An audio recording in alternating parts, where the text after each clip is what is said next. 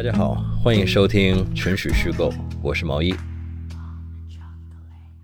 今天新年开工，嗯第一个请过来了嗯就是我们的好朋友梁文道先生。对对对对对，你好你好，我们刚过完，好不容易，应该叫好不容易 这个年过完，还没过完，今天今天是初初几初啊？初九初九、嗯 o k 我永远是弄不清楚是初几。是吧？我我还算好，因为香港，我觉得这个过年哪天做什么做什么，对对是不是？比如说举个例子，尤其是因为香港很多庆典嘛，是比如说年初一去拜黄大仙，然后年初三就会到我以前我家住的附近的车公庙，然后年几就是什么观音借库，然后年几就大坑舞火龙。以前是我记得是年二八是 s e 就是哦，这个是除。过年前对腊月，初一是去爸爸的家，然后初二是这个全国都是。啊，全国都是对，全国都是嗯。但香港会讲究去黄大仙，不是所有人都去，那很多人去，然后新闻就会拍。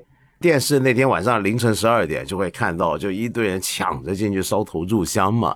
然后我们还会有初七叫人日，就人的生日，就每个人都是那天生的。啊，是吧？然后对，就养人嘛，哇，你真是，我是我我是一个死鬼仔，哎，你他妈死鬼仔，你就太不像香港了。那那那那我们有人日，然后年初四呢，大家又会关注的是香港一些老字号，比如说卖海味的啊、卖鱼翅的一些地方呢，他们那天会开工。开工那天呢，是老板回去做饭，哦，来请员工回来开工，然后也是个很传统的习俗，一直到十五，每天是干嘛的都清清楚楚。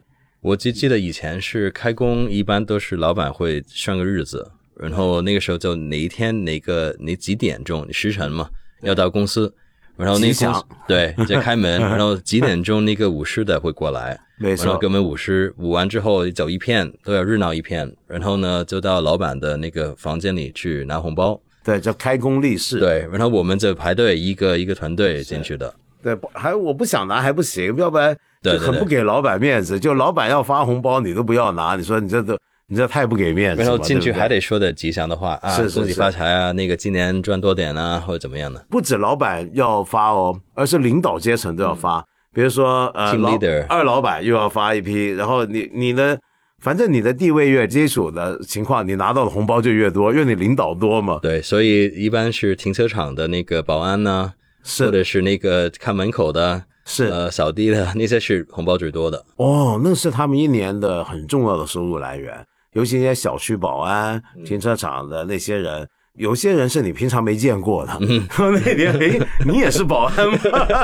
怎么多了这么多保安？这个管理人员管理处多了那么多人，对，所有的经理全部都来了。对，所以我们在香港呢发红包的方法是我们会出门的时候带一个小袋子，里面装满红包，然后那个红包呢还要分类，因为有的人可能我就给他二十块，甚至十块，有的五十、一百，甚至更多的，你要看人嘛。对对对，我记得之前我们的家里是一个小生产线，这我跟我弟弟跟我姐，我们这三个在这里就分红包，这一个是、哦折红包，一个是折钱，嘛一个是放进去，一个是舔，然后对盖，对。很大规模的，就是我们通常是二十八就大扫除，然后二十九、三十就要干这件事儿，就不断的在封红包，封的要命。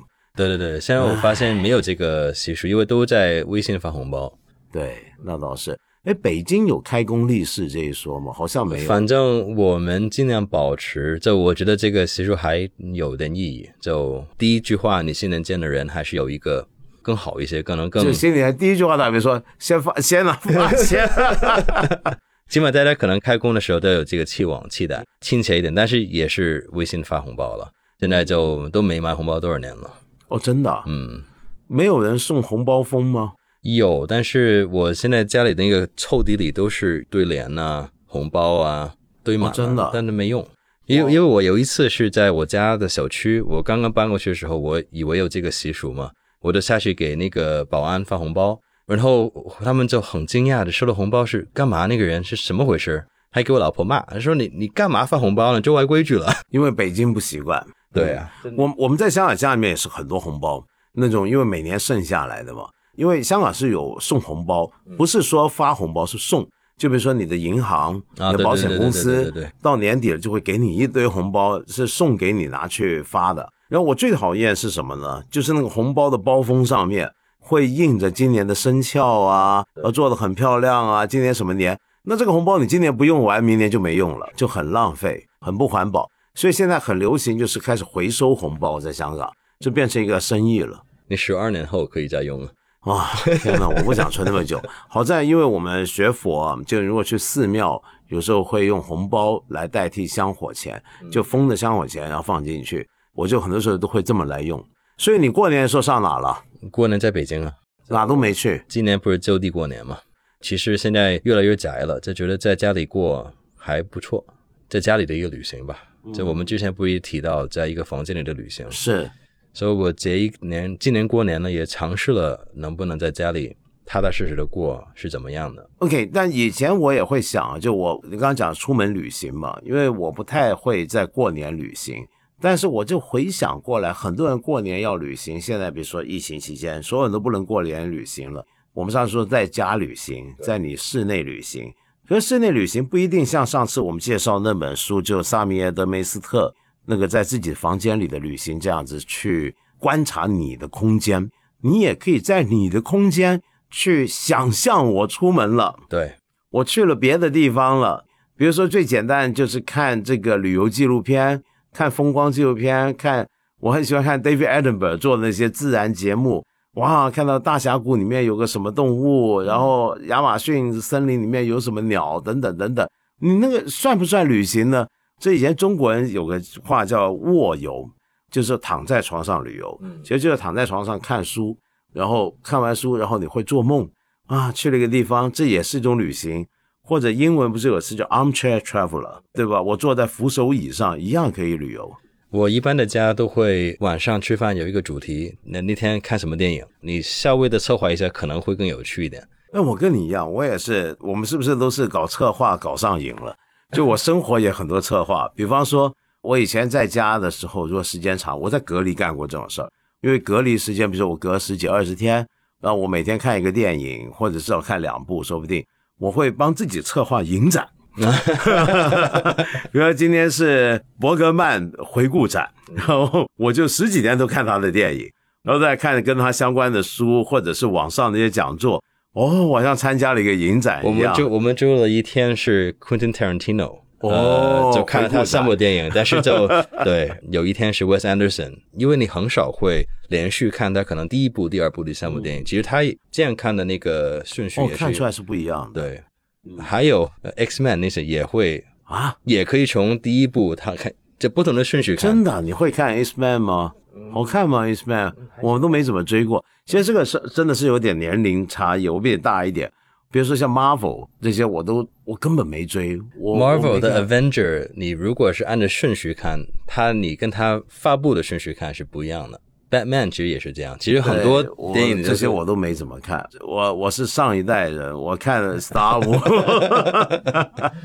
其实包括你看什么很多纪录片，呃，Chef's Table 啊，其实都是很多，你可以用不同的顺序来看，也是不一样的。我觉得现在生活跟以前真很不一样，就因为在家里面我们足不出户，现在要做所谓的卧游或者 armchair traveler 都比以前容易多了，因为我们太多手段，你知道人上网。你就好像自己瞬间哪都能去到。今年不是还大家都要讲元宇宙吗？啊，对，说不定有一天真的就是这么去旅游了。看你怎么看吧。就之前我们提过那个旅行者的观点，其实你通过五官都有不同的启发。因为我们去过那么多地方，其实某一些时候你需要一点的 trigger，就一点点的一个启发，你可能就瞬间回到那个地方了。刚才说的看，就比如说我们看的电影啊，看的那个书本啊。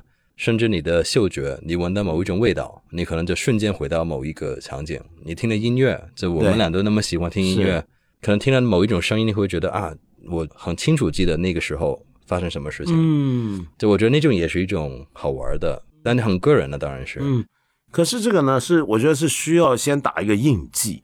比方说音乐啊，音乐很多时候我们会回想某个时光，就我听旧歌会想到啊，这是我小学听的歌。啊，然后想到小学的时候，我在台北怎么样怎么样，所以音乐更多是时间旅行，而不是空间旅行。是，如果我们要用时音乐做空间旅行的那个魔毯啊，可能我们需要之前做一些东西。比方说，我举个例子啊，你有没有那种旅行要听当地音乐的习惯，比方说你的耳机里面会放的是那个地方的音乐，对，那个地方的乐队，那个地方作曲家，那个地方风格的民谣，又或者说你去了那个地方，你是会去他们当地的听音乐的地方听他们的音乐，你有这个习惯吗？有有有有，但是我觉得你刚才说是一个维度，是你要听一些可能本地的、很很地道的。但另一种呢，我觉得因为我所有的地方我都是喜欢步行，然后步行我是一定要听音乐的，然后那个音乐是否跟那个城市的氛围啊拉上关系？对我很多时候记得某一个城市是那个城市的时候，我听什么歌，或者是那个 playlist 我听了很多，或者是刚好那个时候有一个新的 album 我在听。所以那个就像是你听那个音乐，戴在耳机，走在那个城市的街道，那个音乐是这个城市的 BGM，你看到的东西是个 MV。对对对对对对。哦，如果这样的话，这就我刚才说那个 binding，你在那一刻做了一个 binding，对，所以变得后来回你做了一个 mark 上去，一个一个印记，然后你现在你听回那个音乐就能回到那个地方了。而我的那种情况是因为我在路上不听音乐的，呃，我可能坐车会、坐飞机会、坐船会。但我走路的时候不听音乐，因为我我想听街上的声音，对。可是我会找那个地方的音乐听的，比如说有些非常非常明显的，我举个简单的例子，去阿根廷布宜诺斯艾利斯，那你不能不听 Tango 嘛，对不对？对对对。然后我那时候真的是去他们的 Tango House 去听，然后也看，然后我会听很多当地的音乐。晚上在酒店房间回到房间的时候，我就放那些音乐听。所以我现在听那些音乐，我在听 piazzola 我是真的会觉得啊，那个街道的感觉，那个路其实很烂，因为 Buenos Aires 很好玩嘛，它很 grand，整个城市很宏伟。那时候人家叫南半球的巴黎，盖得很漂亮。但是我们近距离去看，那个镜头刷进去，你就看到地面都乱糟糟的，很烂。当然，巴黎也很烂，没那么烂。然后，当很多细节都很破败，因为那是一百年前、几十年前留下来的东西了。然后那个时候，你再想起那种很古老的，就上世纪四十年代到六十年代的 Tango，哦，你觉得那个气氛就太对了。你会觉得那一瞬间，我会带入啊，我现在不是梁文道了，我现在变成梁朝伟了，我在春光乍泄当中。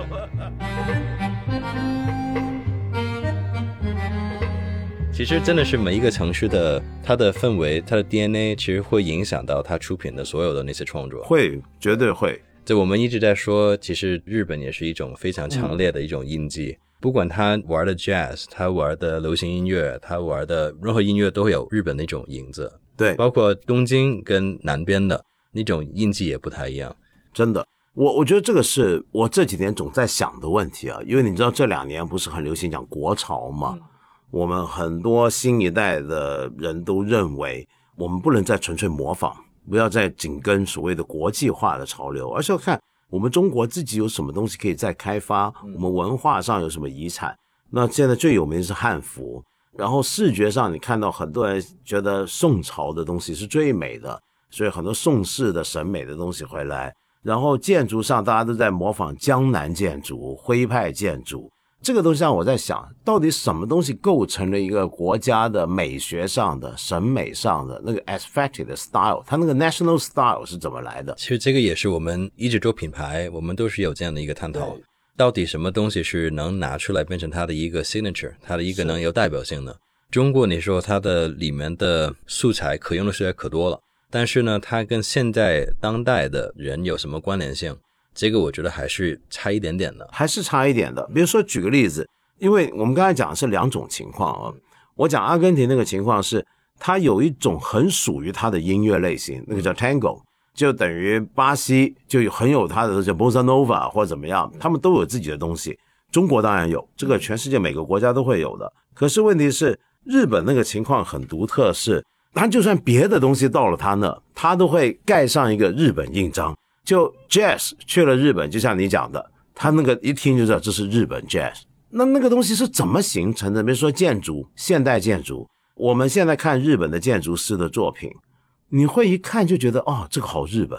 但明明是现代的，它不是木头做的，它也是钢筋混凝土，那也是一个现代的语言。那为什么你看你就觉得它好日本？又比如说一些商品，像最明显就 MUJI 无印良品。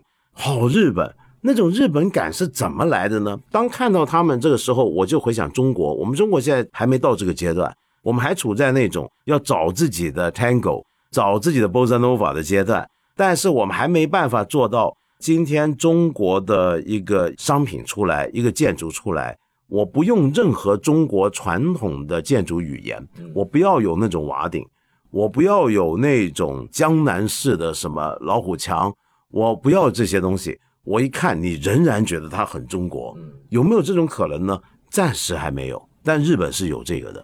其实你看很多很有印记的一些文化，比如说呃，Morocco 摩洛哥，它也是因为它很多国家的一个混合的，它很多不同的文化，比如它的 Jazz，它的 African 的非洲的北非的那种节奏鼓道，它会有很多不同的因素冲在一起，变成它自己的。在这里，我们在寻找一个所谓的中国的。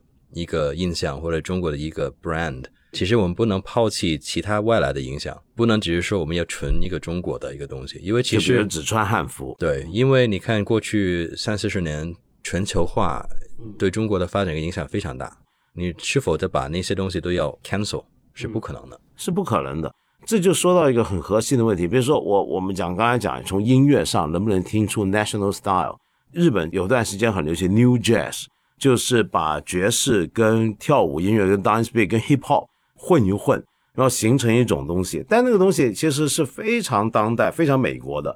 但日本人把它日本化了。比如说有首音乐，我觉得蛮好玩，我们是不是放一下给大家听听看？但是我忘了这个作曲家名叫什么，反正没关系，我们节目文字稿单里面会列出来给大家看。我们先让大家听一下这首音乐。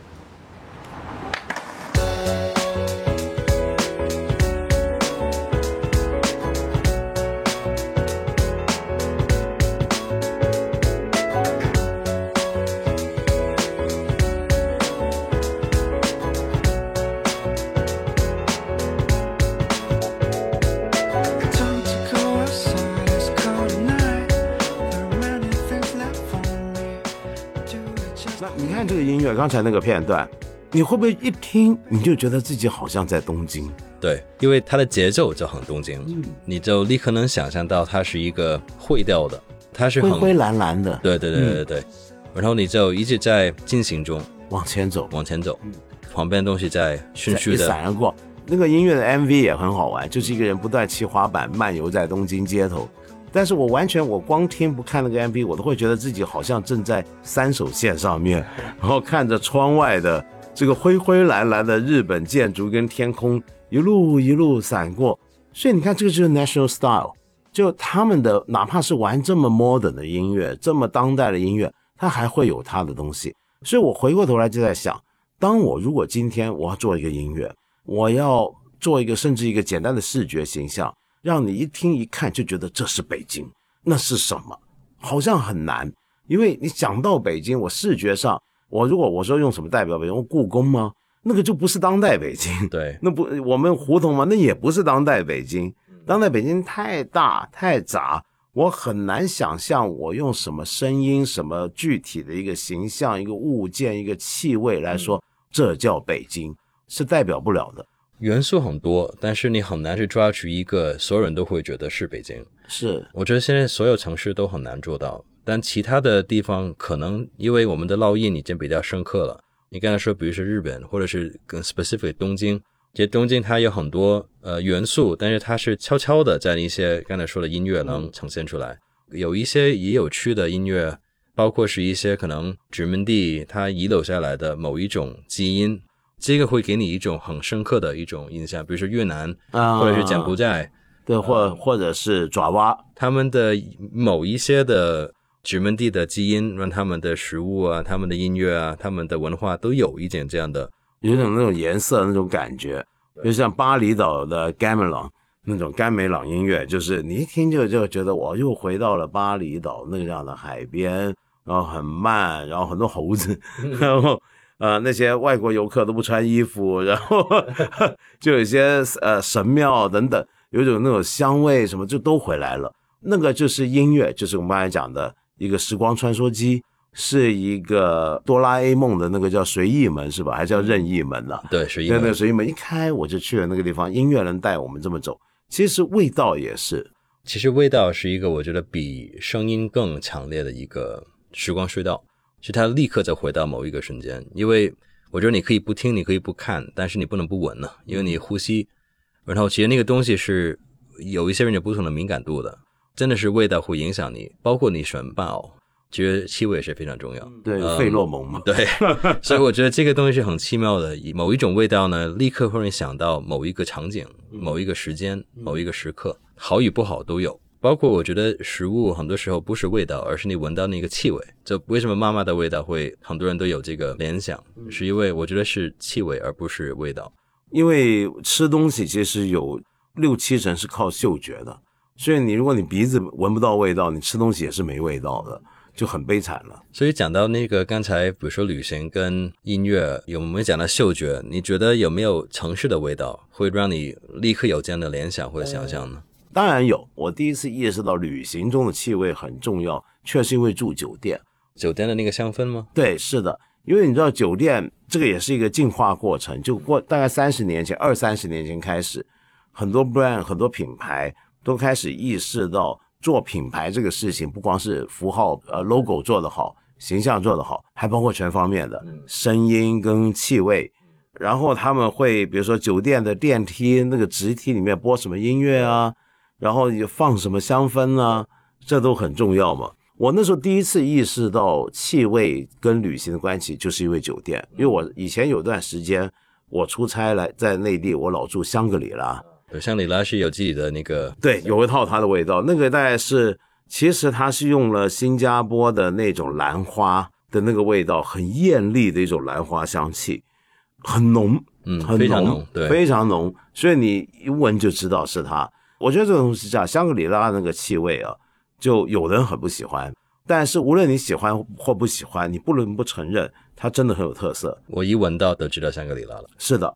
而且它跟它的视觉设计、酒店设计是完全吻合的啊，对，因为香格里拉是整个设计是比较古典的，就金碧辉煌、很漂亮、富丽堂皇，沙发上那个靠垫都比别人厚那种。然后你那时候闻到那么香艳的那种兰花味道，你就觉得它很奢靡那种感觉，它很很吻合。所以我觉得它这个品牌在品牌控制上做得很好。我们之前其实，在朝野研究过，你们也有这个啊。但是你，我们也刚才回答那个问题是什么代表北京，什么代表三里屯？这包括我们那个设计风格的时候，为什么用了那么多灰调的颜色？也是因为对我们来说，北京的印象就是灰灰，还有很多是那种老木材的感觉。但气味是一个一直为我们很困扰的，到底是什么味道呢？是中国的香还是什么？所以这个也是我们做了很多探索，很多试验，试了可能大几十种不同的味道。你觉得没找到我们特别满意的？我觉得北京的气味啊是变得太快了，因为北京现在变得好大好大，来了太多不同的人，有太多不同的元素。但是三十年前来北京的时候，我觉得北京的味道很清晰，北京的声音也很清晰。哦，说到这，我插一句，其实我们自己人对自己城市的味道是不清晰的，因为我们身在其中。就等于我中学的时候对这个就有很深的反省。我中学曾经住过一个单人房宿舍，呃，因为我那时候天主教学校，我住进神父宿舍。由于每天到晚困在自己的房间，那么你去别人的房间，你就闻到很强烈的味道，每个人身上的味道跟他用的东西味道混合起来，有非常清楚的签名，那个气味的签名。然后我就发现，为什么人家房间味道都好大，我房间没味道呢？其实不是我房间没味道，而是我闻不到，闻不到，或者我已经习惯了。那所以北京人的那个味道，北京城的味道，就我们外来的人有时候比本地更敏感，而本地人呢是要到了多年之后没有了那个味道了，或者他去了外面再回来，他才发现，他才想起那个味道，就等于声音。比如说北京以前给我印象最深的声音是歌哨，嗯，对，现在没有了。你现在北京，你还听过歌哨吗？我好久没听过歌哨了。确实，这五年来少了很多。不过，我觉得我们是否换一个角度，是一个城市，它未必是它的环境的味道，而是它某一种东西是只有它才有这个味道的。我举例子，比如说我对巴黎，巴黎其实城市的味道不是特别好啊，当然不好，就跟纽约一样，臭的都是，对，都都是那个 尿骚味。但是呢，我对巴黎的味道是。面包房的味道，很难忘记这样的味道啊！所以我觉得就那些地方会有一些，也是有些烙印。那个东西是非常的那个城市的。哦，说到这我就想起来巴黎啊，我在巴黎很少搭地铁，可能好点，没没像你们闻的那么多尿骚 味。这个我我所以巴黎对我最印象最深的是食物的味道，还不一定是面包房。你知道法国菜用大量的 butter，用黄油，对对对对对，那种黄油的味道，它从厨房油烟机排出来的时候，特别餐馆多的地方，整条街都是。我那个我到现在都还记得，我每次想到要吃法国菜或者是什么样，我就会脑海中就会想起法国街上、巴黎街上那种黄油的味道，嗯，餐馆区黄油的味道，对我来说，比如纽约刚才说的也是臭的嘛，纽约，嗯，因为但是地铁，对，但是纽约呢也是它的 diner，它那种小的那啊种是去便餐，是二十小时都开的。它那种呢有 pancake，就是那种嗯薄饼，是烤着那种那种味道，油烟还有炸薯条的味道，就混在一起呢。香港是茶餐厅，对。它也给你，就只有它是是有那种味道的。我觉得以前这种味道都是很自然的，因为这个地方人都在吃什么，这个地方人最喜欢吃的什么，那个食物的味道就进了城市的空气当中。可是也有一些啊很鸡贼的，就是是故意放味道。啊，最简单就餐厅，你知道行内有个东西叫菜气，你有没有听过？菜的气味，就我们很多餐厅啊，其实你一走进餐厅就觉得哇，好香啊，这个菜好好吃啊。就比如说，尤其是四川菜馆啊，湖南菜馆，一进去做麻辣就闻到一股那个麻辣的那个香味，你就说哇，它的引起你的那个所有开始口水口水开始分泌了。紧张味道哪来的嘛？并不是很自然的厨房自然流出来的味道，或者人家桌上菜的味道，而是他们根本非常集中的把厨房抽油烟机的那个气味对准餐厅喷出来，而且加强化它，那叫菜气，你一进去就闻到。而会这么做的餐厅，通常一般是价位比较大众化的餐厅。如果一个高级餐厅也这么干，那他就完蛋了。这个就这就很低，这他被认为是低级。但大众餐厅是很爱做这件事儿的。那么还有一些馆子呢，日本也有这种的，就是直接把这个味道对街上放啊，就吸你进来，呀。就跟香港喷那个空调一样。对，是的。然后你在街上，你就闻到哇，这个面包好香啊！其实它是故意喷出来的，所以那个就等于一个商店的它的 signature 的味道嘛。那这个城市，我们刚哦，说回城市气味，城市气味，我觉得还会有很多东西，可能不一定是整个城市都闻得到的味道，会让我跟那个城市有联想。我举个例子，像我常去京都，嗯，京都的街上那个气味可以也很复杂，可是每次我想到京都，我就会想起一种檀香的味道。嗯，那是为什么呢？那是因为在京都的很多店铺、旅馆，他们特别喜欢点一种檀香。它当然有很多不同的香，檀香其实是日本各种线香或者点香里面比较便宜的材料，它不是沉香嘛，对不对？那很多旅馆很多地方都爱点，那就算不同的牌子，那个气味可能都差不多，所以你就觉得那个甜甜的，对，永远是在背景。对我也是有这样的一个经历。你有这个感觉是不，是？特别是我觉得京都就是木材的味道，因为我去住的是那个六坎，第一，你的房整个房间都是木材的味道，然后很香，那种有沉淀的木材的味道。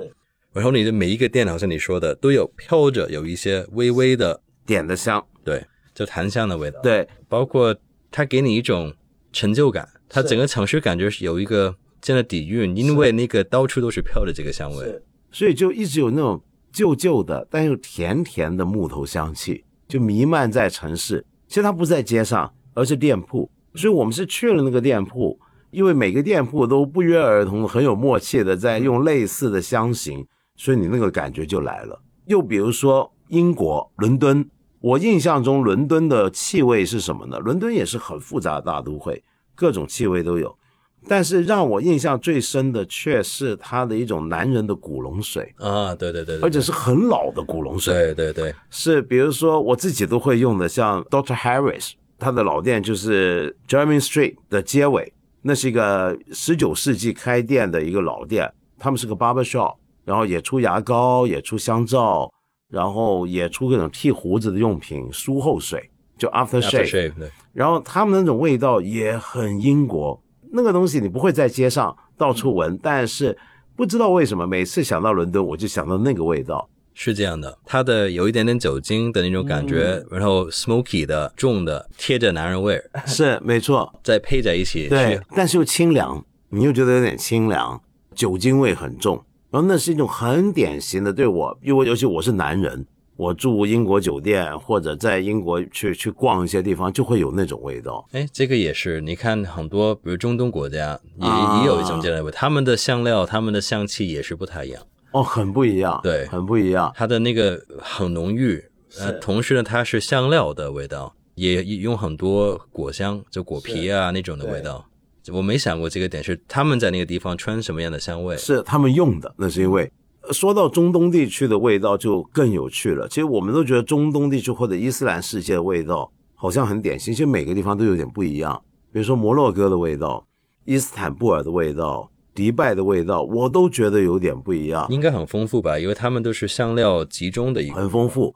这里面最特别是伊斯坦布尔，几个地方都是香料集中，但是那个比如说摩洛哥，就是有大量的浓烈的香料的味道，因为摩洛哥非常干，像像马拉喀什、马拉克什那样的城市，它非常干燥，在沙漠的跟山脚下，再远一点就是沙漠，所以它那个味道是你觉得走不动的。嗯，再加上那个城市那么的花，它的那个砖，我觉得伊斯兰美学就有这个特点，但它更复杂，就是我觉得他们好厉害。假如说日本是非常禅、非常简约，所有元素尽量拿掉，非常的 minimalist 的话，摩洛哥式的东西就是 maximalist，对，就是 另外一个极端。非常极端，但做的很漂亮。就我住过一个他们的啊 m a r a k e s h 个酒店，我觉得很神奇，因为我算了一下，他那个酒店房顶还很高，他从地面铺的砖，上面再铺一层地毯，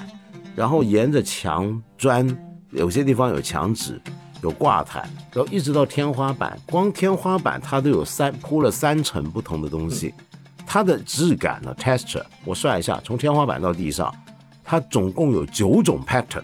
你平常进这样房间，你会精神错乱的，你就觉得整个世界你无法对。它九个，比如说各种砖，你怎么可能整个房间有九个 pattern 的砖就？它是和谐的。对，好厉害，他那种他们，我听他有一些说过，伊斯兰很多国家他们的那些美学，很多都是按照一个数学的 geometry 的算法来是很几何的来来来很或者算术式的来推的，所以 OK，你这样还在那样的环境，你又闻到很浓烈的香味，就很配合。就是刚才我说香格里拉的设计跟气味配合，它也是配合的。好，然后我说伊斯坦布尔不一样在哪？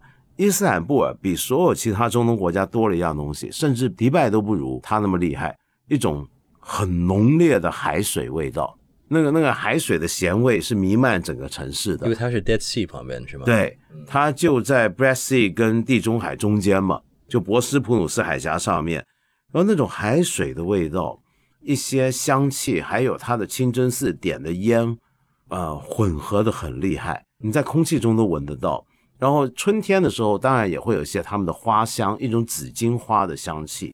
那迪拜呢，就是因为迪拜城市比较干燥，又有海风，所以很多味道不容易留住。但是你在街上呢，你会闻到的是什么呢？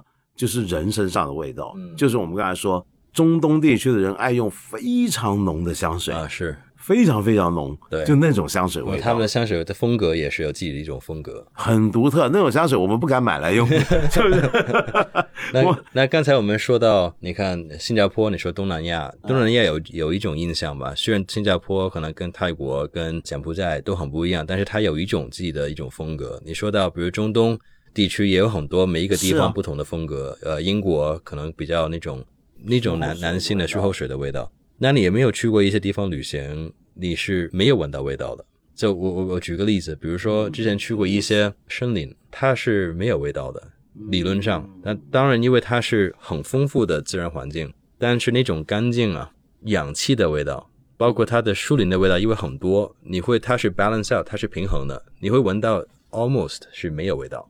我不知道你没有这样的体验过有？有树林中的某一段，就是尤其是在纬度比较高的地方，因为纬度比较就热带地区的森林或者亚热带，像我们在香港这个地方的树林就不可能，因为我们这种树林会有很多的生物，是的，那很多的生物的时候，就一定会大量不同的味道。你说的那种森林是那种比较冷的地方，物种没有那么多，然后它非常干净，然后又由于它很干净，物种没那么多，所以它会变得它生态系更脆弱。其实没有那么多东西。有我见过一些树林是连很奇怪，是到鸟都没有的地步的，很可怕。你觉得是死林一样，但明明都是树，都是活的那种地方，我就闻到你说的那种近乎纯氧对的感觉。还有它是干干净净的，然后很不知道为什么就很舒服的、很温暖的感觉。是一般都是很冷，你刚才说那个纬度的地方，但是它这个感觉的味道是很暖和的。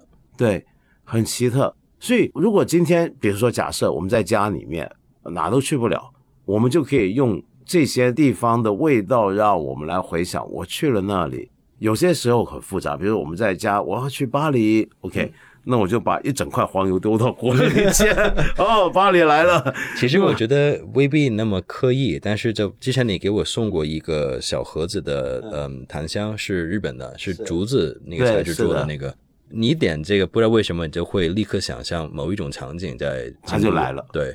我觉得可能未必是那么刚才说的，好像啊，我必须要意大利酒跟意大利菜，我觉得未必那么刻意。但是某一种时刻，你是可以去享受享受。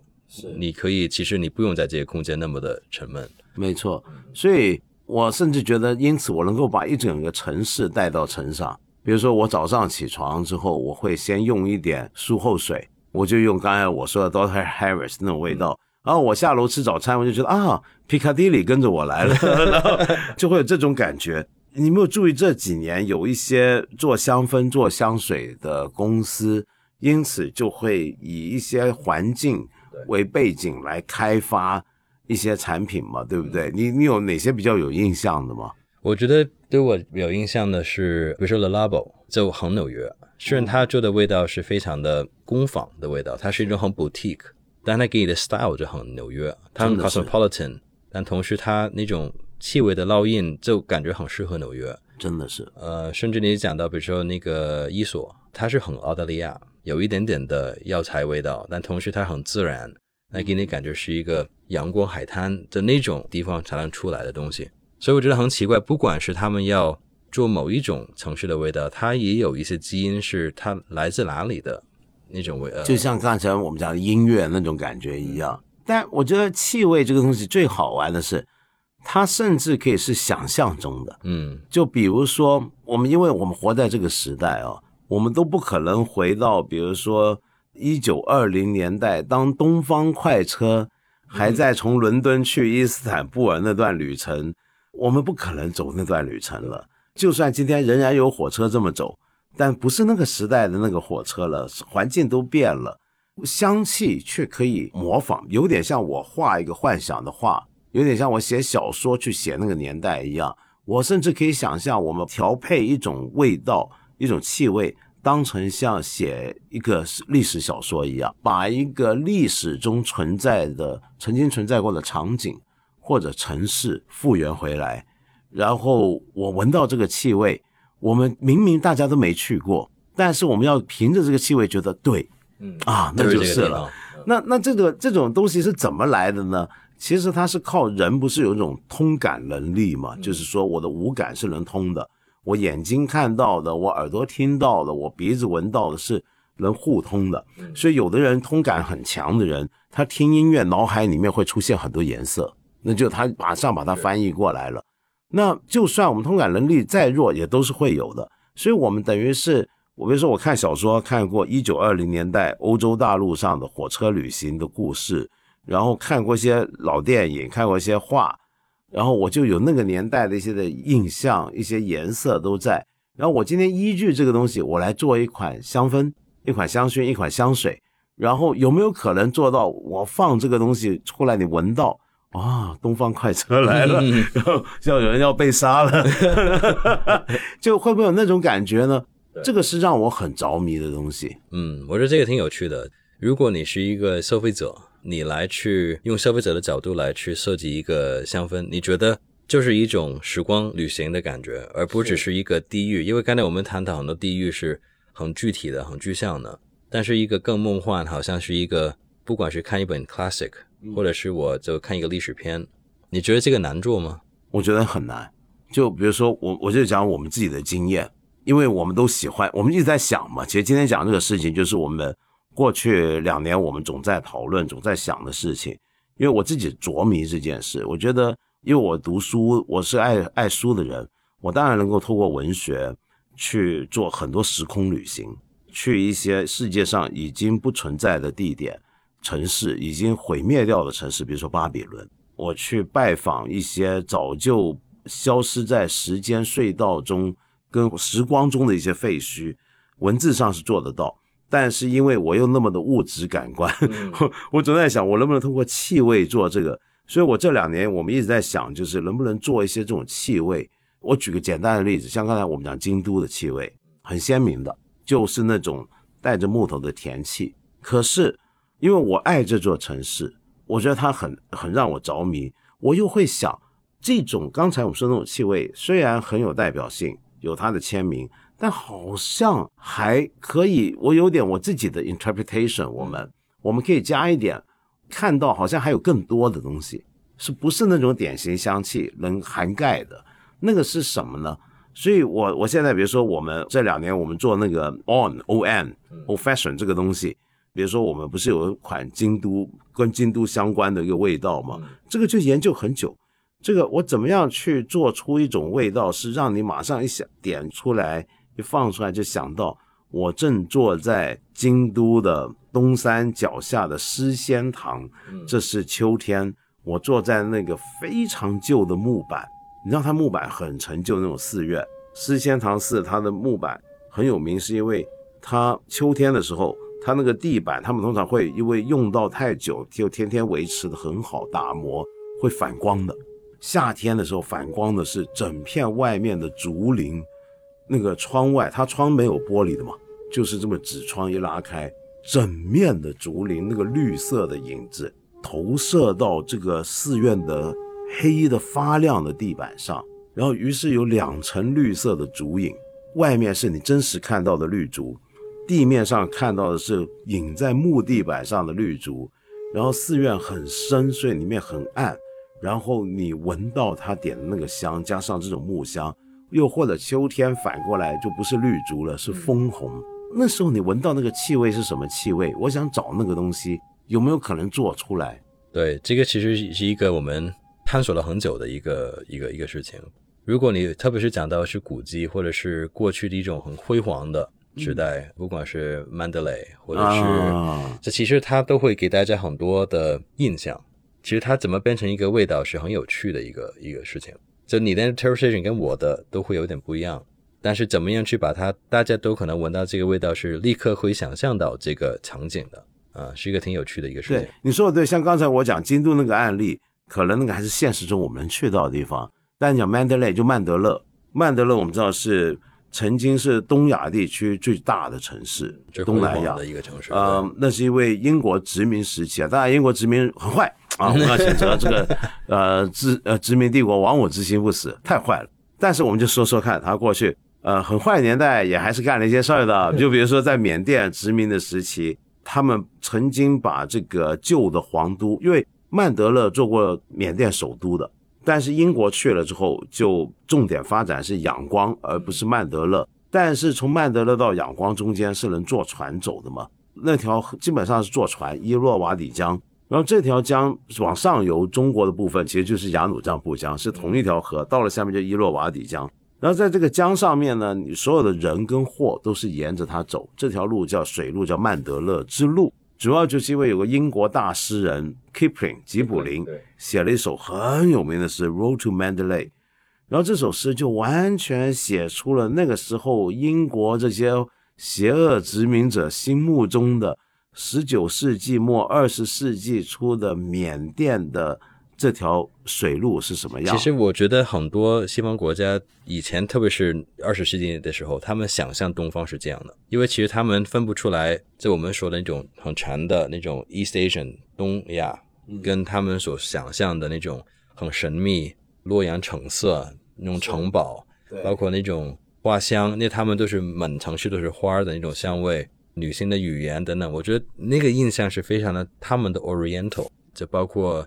缅缅甸、Myanmar，这以前的 Burma，或者是 Lao，或者是 Cambodia、柬埔寨，我一直对他们印象是也是这个样子的，就很西方会看的这对。东方主义的。但是我我自己觉得缅甸还是稍微有点不一样，就是缅甸很集中，就是那段水路很集中，而且缅甸的佛塔很多，当然泰国也多，但是缅甸佛塔更集中。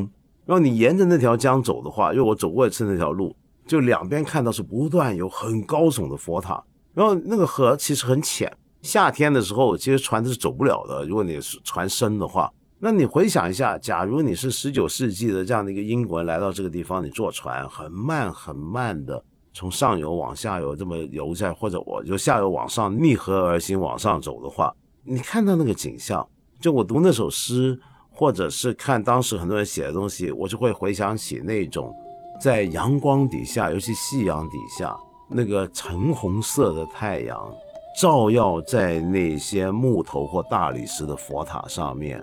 然后河上面有一些水鸟张开翅膀，慢慢飞得很慢，慢慢的滑翔。